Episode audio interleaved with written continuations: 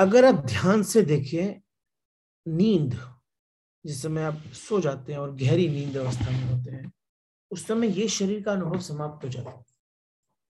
लेकिन सूक्ष्म शरीर का अनुभव ऑन रहता है। जैसे ही शरीर छूटता है, सारी ज़िंदगी भर की उस समय इवन सोने के पहले की, मैं मृत्यु के पहले की बोल नहीं रहा हूँ, सोने के पहले की, जितने भी उस समय की ज़िंदगी भर की आकांक्षाएँ, वासनाएँ, कामनाएँ ये सब संग्रहित होके एक ब्लूप्रिंट की फॉर्म में आपके सूक्ष्म शरीर पर रहती है।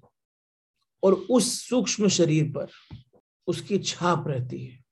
और एक बार जिस समय ऐसा समय आए, मृत्यु हो और सूक्ष्म शरीर भी आपके साथ ना हो, वैसी मृत्यु को मुक्ति बोलते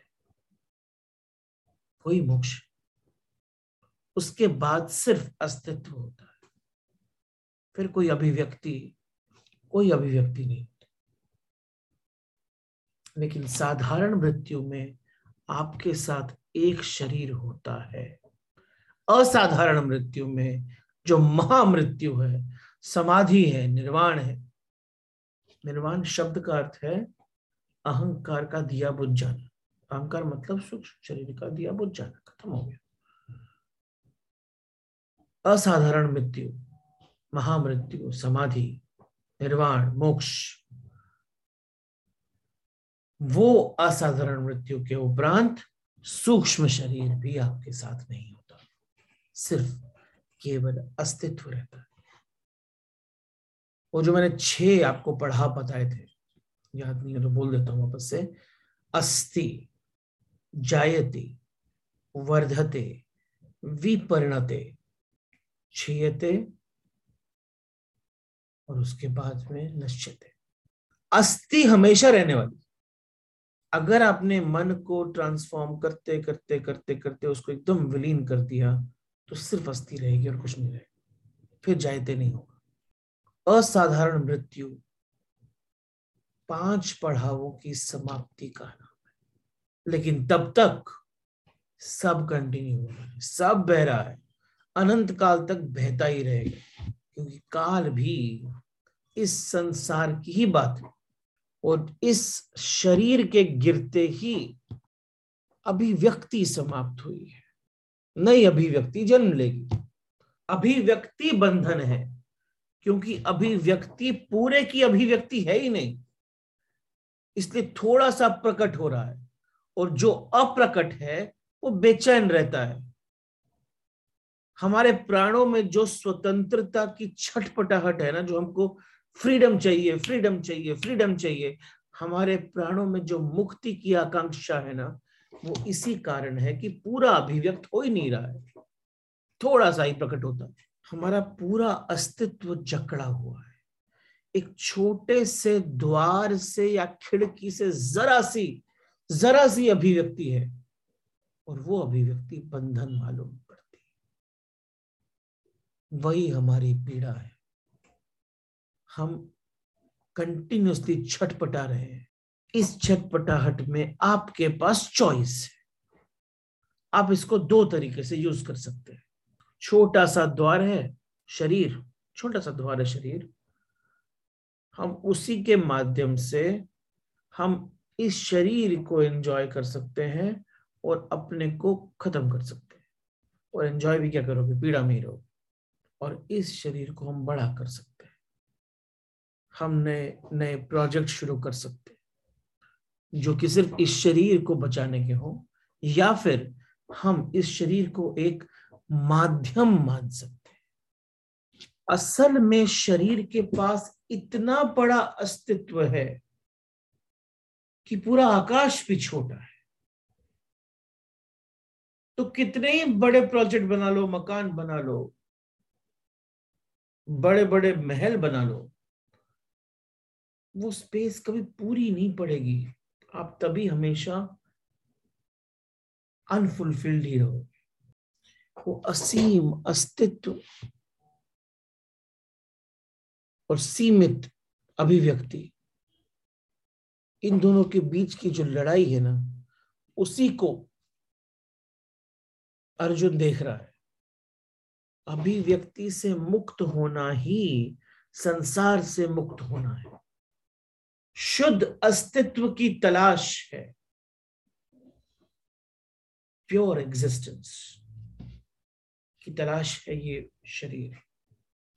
उस अस्तित्व की तलाश है जहाँ अभिव्यक्तियाँ है ही नहीं। बस होना ही होना है। जस्ट बीइंग कोई सीमा नहीं है। सिर्फ़ होना ही होना है। जो जिस दिन जिसने भी समाधि को पा लिया, अभिव्यक्तियों की सारी आकांक्षाओं को छोड़कर, अभिव्यक्ति की सारी वासनाओं को छोड़कर जो मरता है ना, उस दिन उसके पास फिर कोई शरीर नहीं होता।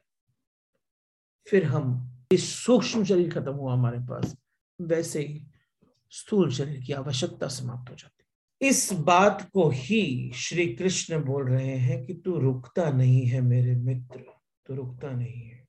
मनुष्य जिस प्रकार सब अवस्थाओं से गुजरता है, थोड़ा सा और आगे लेकर चल अर्जुन, वापस शरीर को भी लेता है। आत्मा नए शरीर को धारण करती है। इसका अर्थ सिर्फ़ इतना ही है, जो अभी बोला गया, कि आपकी मृत्यु सूक्ष्म शरीर के साथ होती है और उसके साथ ही नए शरीर का धारण होता है। तो जिस समय पिछले श्लोक में श्री कृष्ण बोले कि ऐसा कोई समय नहीं था जब मैं नहीं था, ऐसा कोई समय नहीं था जब तू नहीं था ऐसा कोई समय नहीं था जब ये सब राजा नहीं थे। जब ये बोले, और साथ में अब ये बोले कि जिस तरीके से जड़, यौवन और कुमार अवस्था से ये सब के सब जाते हैं, उसी तरीके से थोड़ा और आगे बढ़ अर्जुन ये एक नया शरीर भी धारण करते और तू किसे मर रहा है? वो तो वैसे ही मर रहा है। वो उसकी यात्रा स्टार्टिंग से ही मरने की है। जिस दुर्योधन को तू दस साल पहले जानता था, आज वो दुर्योधन यहाँ खड़ा नहीं है। वो मर चुका है। ये नया शरीर है। अब तो साइंटिफिकली भी प्रूव्ड है कि every seven years ten years आपकी बॉडी की हर सेल नहीं हो जाती है। I don't know exact numbers वो डॉक्टर्स को पता होगा, लेकिन ऐसा ही कुछ है।